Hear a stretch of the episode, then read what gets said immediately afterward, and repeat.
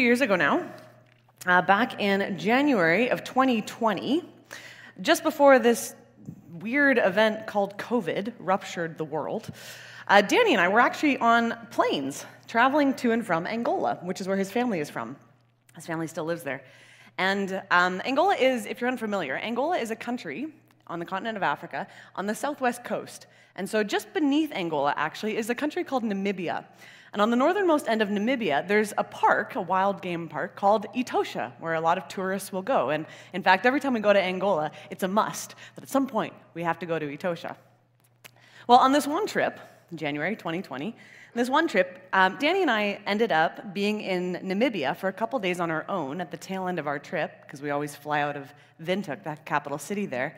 And we decided to go to a rhino park. So this very rich individual had decided to buy a giant acreage of land on the northern end of, in, of Windhoek, the city of Windhoek, and uh, essentially house rhinos there to, to breed and nurture them to help protect the population. So we, we go to this place, and a, a, guide ushers us, along with a bunch of other tourists, into a big open air Jeep, this giant safari type vehicle and starts driving around and sharing with us some stories about how the park got started and how many animals were there. There's giraffes and antelope, and along with the rhinos. Well, at one point, as we're driving along, we stop at this one part where, about 100 meters from us, there's this big group of rhinos. And the guide steps, steps out of the vehicle with this big bucket with grain in it, and she goes alongside and she dumps it out and gives this little sort of like cat call out to the rhinos. Well, this one rhino, giant, pokes her head up and starts galloping over. And all of us, you know, suddenly our hearts are stopped pounding as this giant prehistoric like creature is galloping towards the vehicle. But as she nears the pile of grain, she slows down and then just slowly starts munching on the grain, like literally right beside the Jeep. The guide, of course, very calm, she knows what she's doing she decides, oh, we actually have a video of this. Can we, can we play the video? Oh, it's not going to play? Oh, it's too bad. Shoot, can, it's okay. You can keep the picture up. um, I, I, did have a video of like slow motion, this rhino like galloping towards the vehicle, um, but that's okay. Picture's good enough. Anyway, um, we were. This was relatively. I mean, cameras always make it a little further away, but we were about 10 feet away from this rhino. And as the guide is coming back into the vehicle, I kid you not. So there was four levels of rows in this vehicle, and in the back row, which was a little more elevated, suddenly a tourist, a young woman, jumps out of the vehicle to land about 10 feet away from this rhino to take a picture. And not with like a nice fancy camera with like a two foot lens on it. No, with her iPhone. So all of us are sitting there in the vehicle with like through gritted teeth, like quietly yelling at her, like, get back in the car. like, what are you doing? But then the guide did something really interesting. So she quieted the rest of us down, and then she very calmly but firmly said to this young woman, Excuse me, miss, but the rhino does not know your voice, and so she might charge you. The rhino only knows my voice, and you might scare her if you come too close. See, rhinos actually have really poor vision, it's one of their greatest weaknesses, and so they get startled really easily. They get spooked really easily. And so, in a really interesting way, this guide was speaking very calmly but firmly and loudly enough so that the rhino would mostly hear her voice over the rest of us, and also then try to coax the tourist to come back in. It was something that I couldn't help but remember as I read through the passage for this morning, because this isn't just the case for rhinos. There's a significant reason, or many reasons actually, why we as children of God have, have had to grow accustomed to the idea of being called sheep in Scripture. Because, like the rhino, sheep know their guide or their shepherd's voice. And what we'll read in the Gospel of John this morning is that Jesus is very intentional about highlighting whose voice we are supposed to be listening to. So let's open up the Gospel of John. We're going to read in chapter 10. John chapter 10, starting at verse 1 and going to verse 18. If you've got a Bible, you can turn there. Otherwise, the words will also be up on the screen.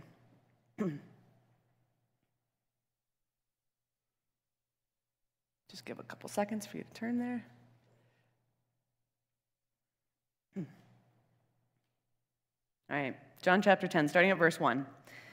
Very truly, I tell you, Pharisees, anyone who does not enter the sheep pen by the gate, but climbs in by some other way, is a thief and a robber. The one who enters, excuse me, the one who enters by the gate is the shepherd of the sheep. The gatekeeper opens the gate for him, and the sheep listen to his voice. He calls his own sheep by name and leads them out. When he has brought out all his own, he goes on ahead of them, and his sheep follow him because they know his voice. But they will never follow a stranger. In fact, they will run away from him because they do not recognize a stranger's voice. Jesus used this figure of speech, but the Pharisees did not understand what he was telling them. Therefore, Jesus said again, Very truly I tell you, I am the gate for the sheep. All who have come before me are thieves and robbers, but the sheep have not listened to them. I am the gate. Whoever enters through me will be saved. They will come in and go out and find pasture. The thief comes only to steal and kill and destroy. I have come that they may have life and have it to the full. I am the good shepherd. The good shepherd lays down his life for the sheep. The hired hand is not the shepherd and does not own the sheep. So when he sees the wolf coming, he abandons the sheep and runs away. Then the wolf attacks the flock and scatters it. The man runs away because he's a hired hand and cares nothing for the sheep. I am the good shepherd. I know my sheep, and my sheep know me. Just as the, father's know, the Father knows me, and I know the Father, and I lay down my life for the sheep. I have other sheep that are not of this sheep pen. I must bring them also. They too will listen to my voice, and there shall be one flock and one shepherd. The reason my Father loves me is that I lay down my life, only to take it up again. No one takes it from me, but I lay it down of my own accord. I have authority to lay it down and authority to take it up again. This command I received from my Father. This is the word of the Lord.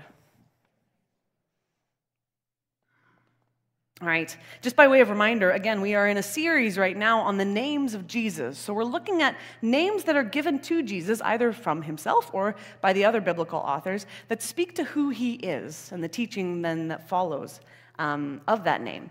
Well, this, this passage in particular might feel a bit familiar to you, and that's because we actually touched on this theme not too long ago back in our Jeremiah series when we looked at Jeremiah chapter 23, where God, the Yahweh, the God of Israel, speaks of himself as a shepherd. And what Jesus is doing here in this passage is, in fact, actually connecting our brains back to those words in Jeremiah and to that metaphor of God as a shepherd, like what we see in Psalm 23, which we read earlier. Jesus is using a very common image here that the common people of Israel would have understood. But he's speaking here, if you'll have noticed in chapter 1 or verse 1, he's speaking here specifically to the Pharisees ironically, to the ones who probably knew the least about shepherding, other than it being a part of their culture. Why? Well, because shepherding was a very lowly job. And these Pharisees were known for living a much more affluent lifestyle. Look at what Jesus says in Luke 20. Beware of the teachers of the law, he says, i.e., the Pharisees. They like to walk around in flowing robes and love to be greeted with respect in the marketplaces and have the most important seats in the synagogues and the places of honor at banquets. They devour women's houses, widows' houses, and for a show make lengthy prayers. These men will be punished most severely. Why? Well, because they are leading by example in a way that actually leads people away from the character and the posture of God. These men are supposed to be leading the people humbly and meekly into the presence of God, leading the sheep into green pastures. But instead, as Jesus highlights, they're finding shortcuts or, or their own ways of jumping the fence and taking from the sheep what only nourishes their own pride and egos. It's why Jesus says in verse 1 Very truly, I tell you, Pharisees, anyone who does not enter the sheep pen by the gate, but climbs in by some other way, is a thief and a robber. Now, what exactly the gate is hasn't yet been revealed. But the Pharisees, Jesus is saying, weren't even coming close to the gate. They were finding all sorts of religious and, and legal mechanisms for getting out of the sheep what they wanted because their own ideas and teachings had so skewed their minds that they'd completely lost sight of not only God's character, but the role that they were supposed to play as leaders of Israel. The true shepherd, says Jesus, calls his sheep by name and leads them out. He is able to lead them out because they know his voice. And they won't recognize anyone else. Remember, Jesus is talking here to the Pharisees. They are not going to recognize a stranger's voice. In other words, he's saying to the Pharisees, You all have become strangers to these people because you're not articulating the voice of God. And so they don't recognize God's voice because you're not articulating it. Your voice is not God's voice. And the true children of God, in other words, will recognize the shepherd's voice, just like a child will always recognize their parent's voice. The sheep will always know their shepherd's voice. And what Jesus does here is gradually reveal how he now fits into this analogy. Because remember, anytime a Jew would have used this metaphor or, or seen this metaphor used, their minds would have immediately connected it to Yahweh, the God of Israel. Because it's all over the Old Covenant scriptures. Look at Psalm 23. Again, the Lord is my shepherd. It's right there. I lack nothing. Psalm 80, hear us, shepherd of Israel, you who lead Joseph like a flock. Psalm 95, for he is our God, and we are the people of his pasture, the flock under his care. And then in, in a couple of the prophets, Isaiah, he tends his flock like a shepherd. He gathers the lambs in his arms and carries them close to his heart. He gently leads those that have young. And in Ezekiel, as a shepherd looks after his scattered flock when he is with them, so I will look after my sheep. See, this is why every leader in Israel, from Moses all the way through the kings, was also called a shepherd.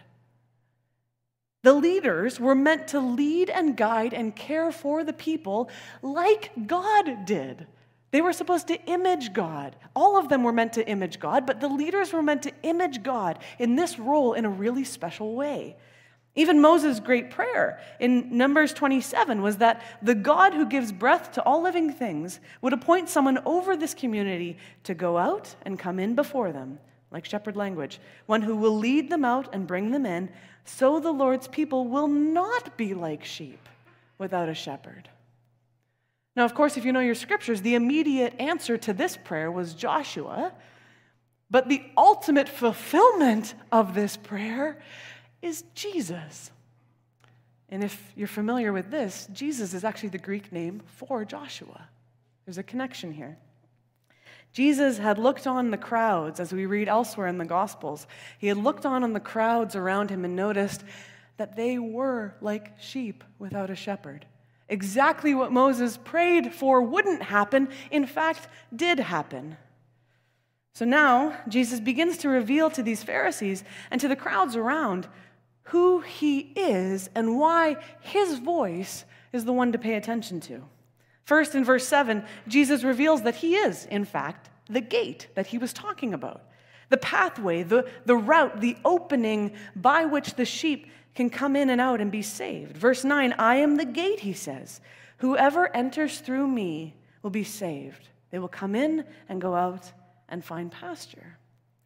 And not just is Jesus the gate, but verse 11, he adds, I am also the good shepherd. Massive implications here. And Jesus could have said so much more about this, but he didn't. What does he do? What does he immediately do? He outlines very briefly what a true shepherd does for the sheep. If, in fact, the reality here is that the role of the shepherd was actually quite simple. The good shepherd, he said, lays down his life for the sheep. Now, our brains will immediately go to how Jesus, in fact, laid his own life down for the sheep. But for a couple minutes here, let's just take a few moments to be reminded that that was actually the job of a shepherd. In many ways, you had to lay your own life down for the sheep because you had to do anything you could to protect the flock. A shepherd had to be willing to put themselves in danger to protect the sheep. Biblical scholar William Barclay explains that um, although sheep would usually be enclosed at nighttime into pens or sheepfolds, often, especially during the warm season, if they were out in the hills, the flocks didn't actually return to the villages. So at nighttime, instead, they were collected into sheepfolds um, up in the hills. And these sheepfolds were open spaces that had a, a, sort of a brick wall around, um, but it included an opening by which the sheep could come in and out. So this, this fold, this pen, this opening didn't have a door or a gate. What happened then was that the shepherd would actually lay himself down across the opening so that the sheep would have to get over his body to actually get out. So it kept the sheep protected in. And then, of course, also his body served as a sort of shield or protector for keeping the dangerous things out. This is one of the reasons why the shepherds were never, ever, at any point in time, off duty. Even out in the fields, they were constantly alert. Their sheep were bound to wander. There were no protective walls usually around them. The shepherd always had to be watching. As Barclay puts it, the shepherd was sleepless, far-sighted, weather-beaten, leaning on his staff and looking over his scattered sheep, every one of them on his heart, and every one of them called by name. And this is actually a very common thing still in some countries in the world for sheep to actually be called by name. It was and still is something that real that shepherds do to name their sheep and for the sheep to so clearly know their shepherd's voice and callings that they will actually follow him anywhere. Scholar and professor Gary Burge writes about how Arab shepherds, specifically, are well known for knowing their sheep personally.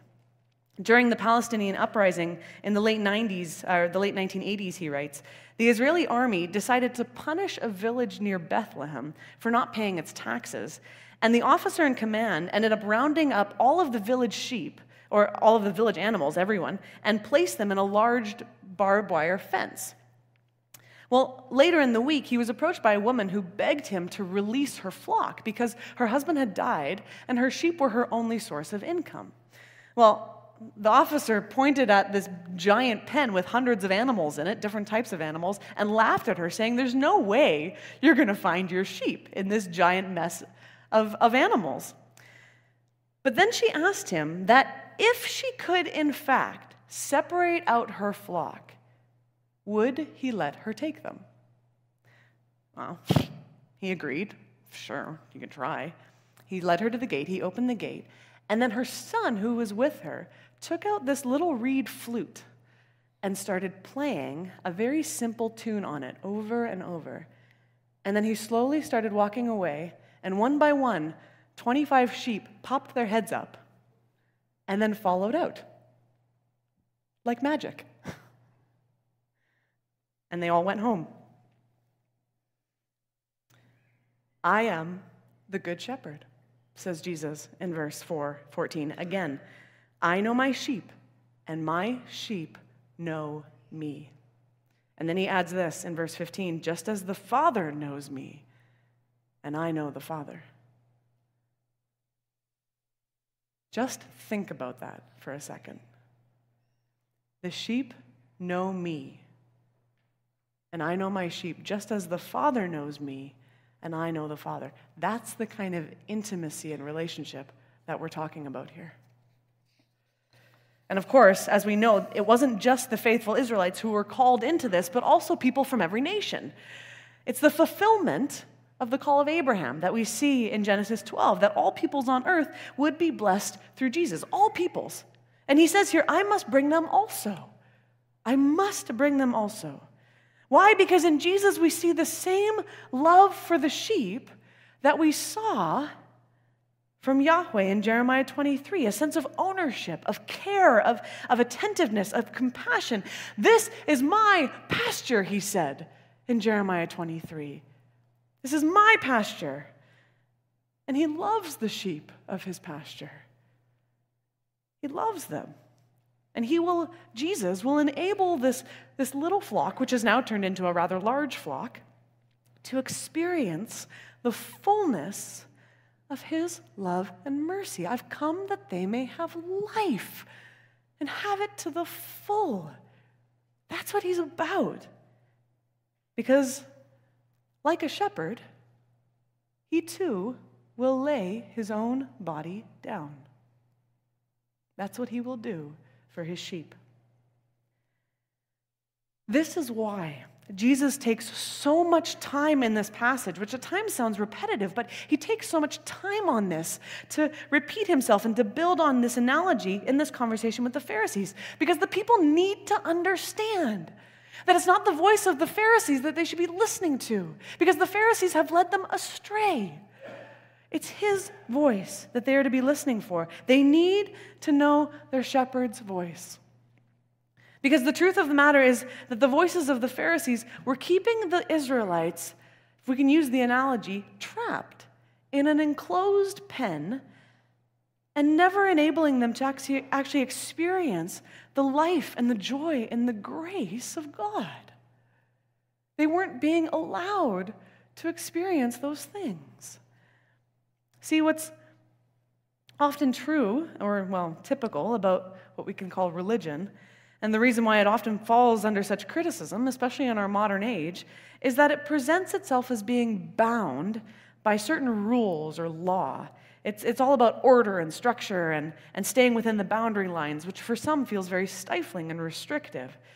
It's, it's the danger of being married to the boundaries rather than being married to the person who put those boundaries in place.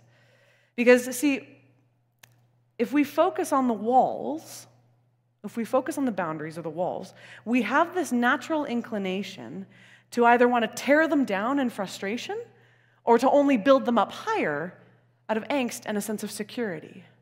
We have a natural human inclination to do that whenever boundaries are placed around us. We either get mad at them and want to get rid of them, or we want to build them up higher because it gives us an added sense of security.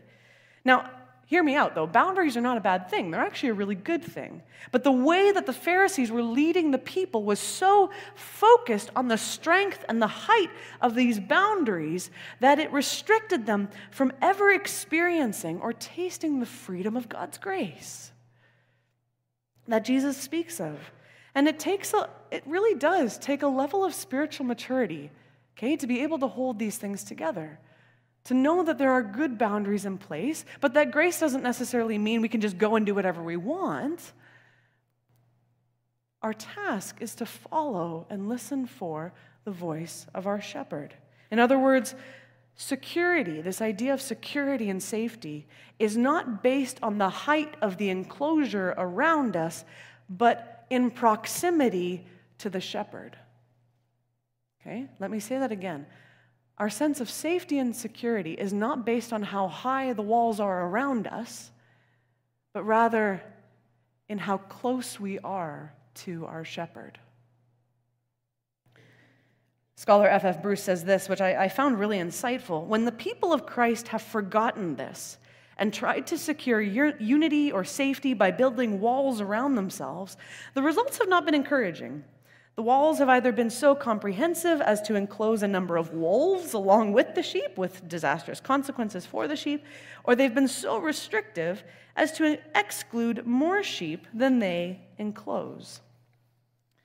I recently read a BBC article on a preacher evangelist in the 80s and 90s who was a leader of a Christian cult called The Truth um, a secretive and exclusive organization, as they tend to be. And it was a man who had abused a number of people and was seeking reparations for it. Um, and every time it comes up in the news, I just think, oh, not again. but this is the stuff that sells, right? It's any sort of leader, whether it's a religious leader, or a politician, or a celebrity, somebody who has had some great moral failure, right? It's so discouraging. But two things in this passage offer me some consolation when I read these kinds of articles, because they're not going to go away. Let's be true. First is that based on how Jesus has this interaction with the Pharisees, it seems clear that only the Lord really knows how to show the appropriate measure of anger towards these kinds of things. When would be leaders misuse and mislead the sheep who are supposed to be under their care. And then, secondly, it's very clear that when leaders aren't listening to their shepherd's voice, there is a capacity for disastrous consequences. Note that in verse 6, if you'll remember, the Pharisees do not actually understand what Jesus is telling them.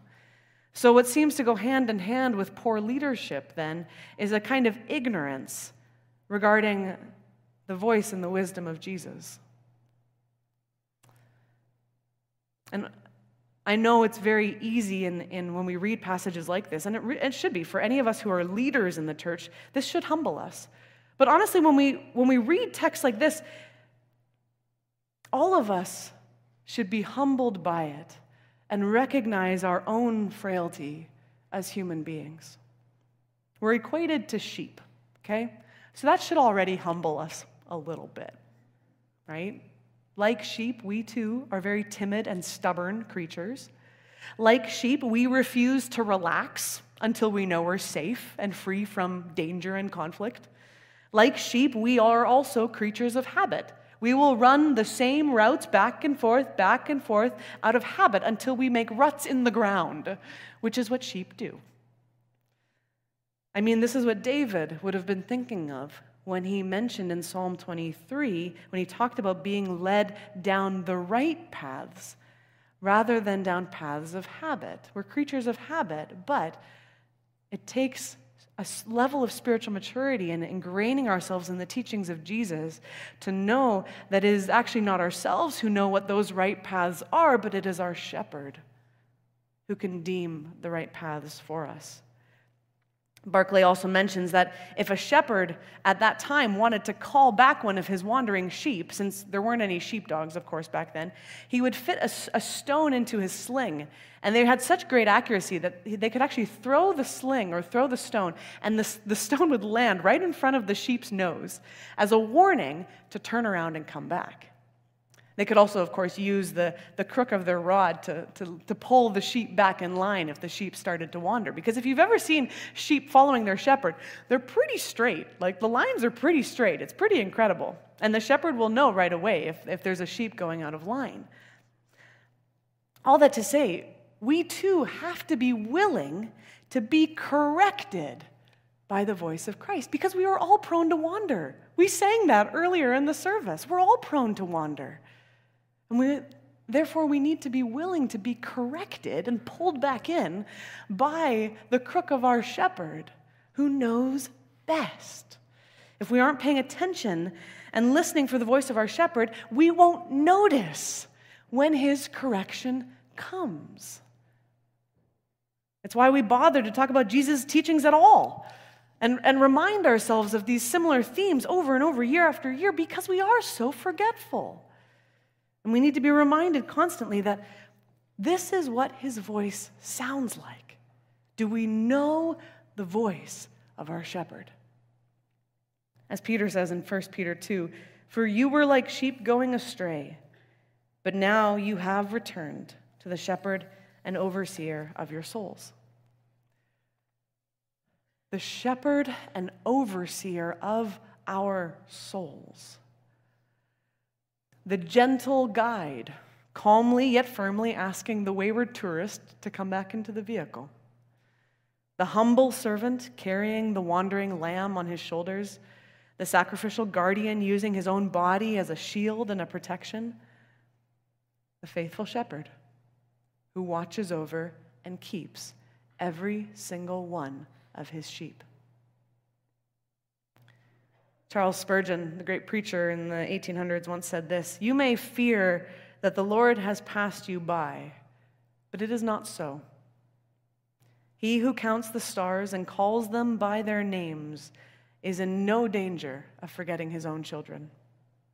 He knows your case as thoroughly as if you were the only creature he ever made, or the only saint he ever loved, or perhaps the only sheep he's ever kept. As a friend said to me this week, the Good Shepherd cares for you because you are his. There will never be a time when he will say, You're not worth it. He is the shepherd who comes to lay himself down so that we can have life and have it to the full. And I'm sorry, I couldn't think of a way to describe this. I really wanted to end on this note of having life to the full, and I just couldn't find an appropriate way to describe this other than to share one more brief story. Years ago, when I was in my early 20s, I was living in London, and a housemate and I decided to spend a weekend uh, wandering around the southeast or the southwest coast of Wales. And we had been encouraged by a woman that we had randomly met on the tube on the subway to check out a magical place, she called it, a magical place called Rhossili, which was about an hour's bus ride from Swansea, one of the major cities in Wales. Well, we didn't know what to expect. But when the bus stopped, with just the two of us left on it, we stepped out into a town of maybe 30 people, where a main path led toward a, a large gate on a hill. And as we walked up to the gate, it was just breathtaking. Off to the right, there was huge cliffs leading down to a white sand beach, probably stretching for about a half a kilometer. And then on the left side, there were rolling hills leading down to the coast where a bunch of islands, and in high tide especially, would, were, were popping out of the water like a little sea creature. And then at the end, there was a really big one. It really was quite magical. The coloring was beautiful because the sun was just about to set. There was kind of a low mist hanging around. Literally, as I was walking up to this giant gate, I felt like I was going into heaven. It was just that one of those moments. You don't have them very often, but one of those moments. Well, as we passed through the gate, off to the right, on the rocky, uneven pastures, there were sheep. On their own, there was no sight of a shepherd, but at no point did the sheep give any indication that they were fearful or worried or disturbed. They were completely safe. Jesus said, I have come that they may have life and have it to the full. What greater fullness could there be than being at rest in the green pastures of our shepherd, knowing that his presence is near and that we have nothing to be afraid of? Would you pray with me?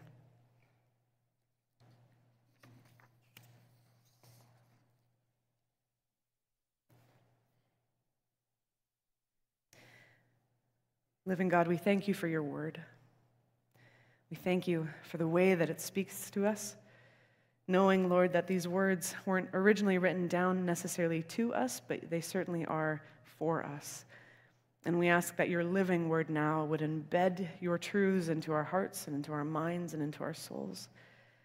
By your Spirit, may these words sink deeply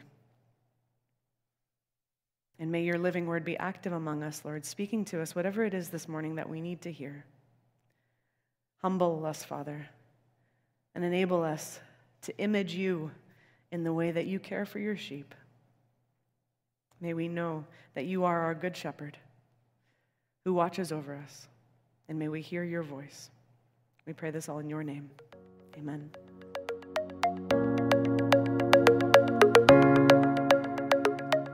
Thank you for listening to the Willoughby Church Sermon Podcast. The Willoughby Church Podcast Network also has podcasts about discipleship, the Heidelberg Catechism, and even a podcast hosted by some of the youth. You can find out more about the Willoughby Church Podcast Network by going to willoughbychurch.com.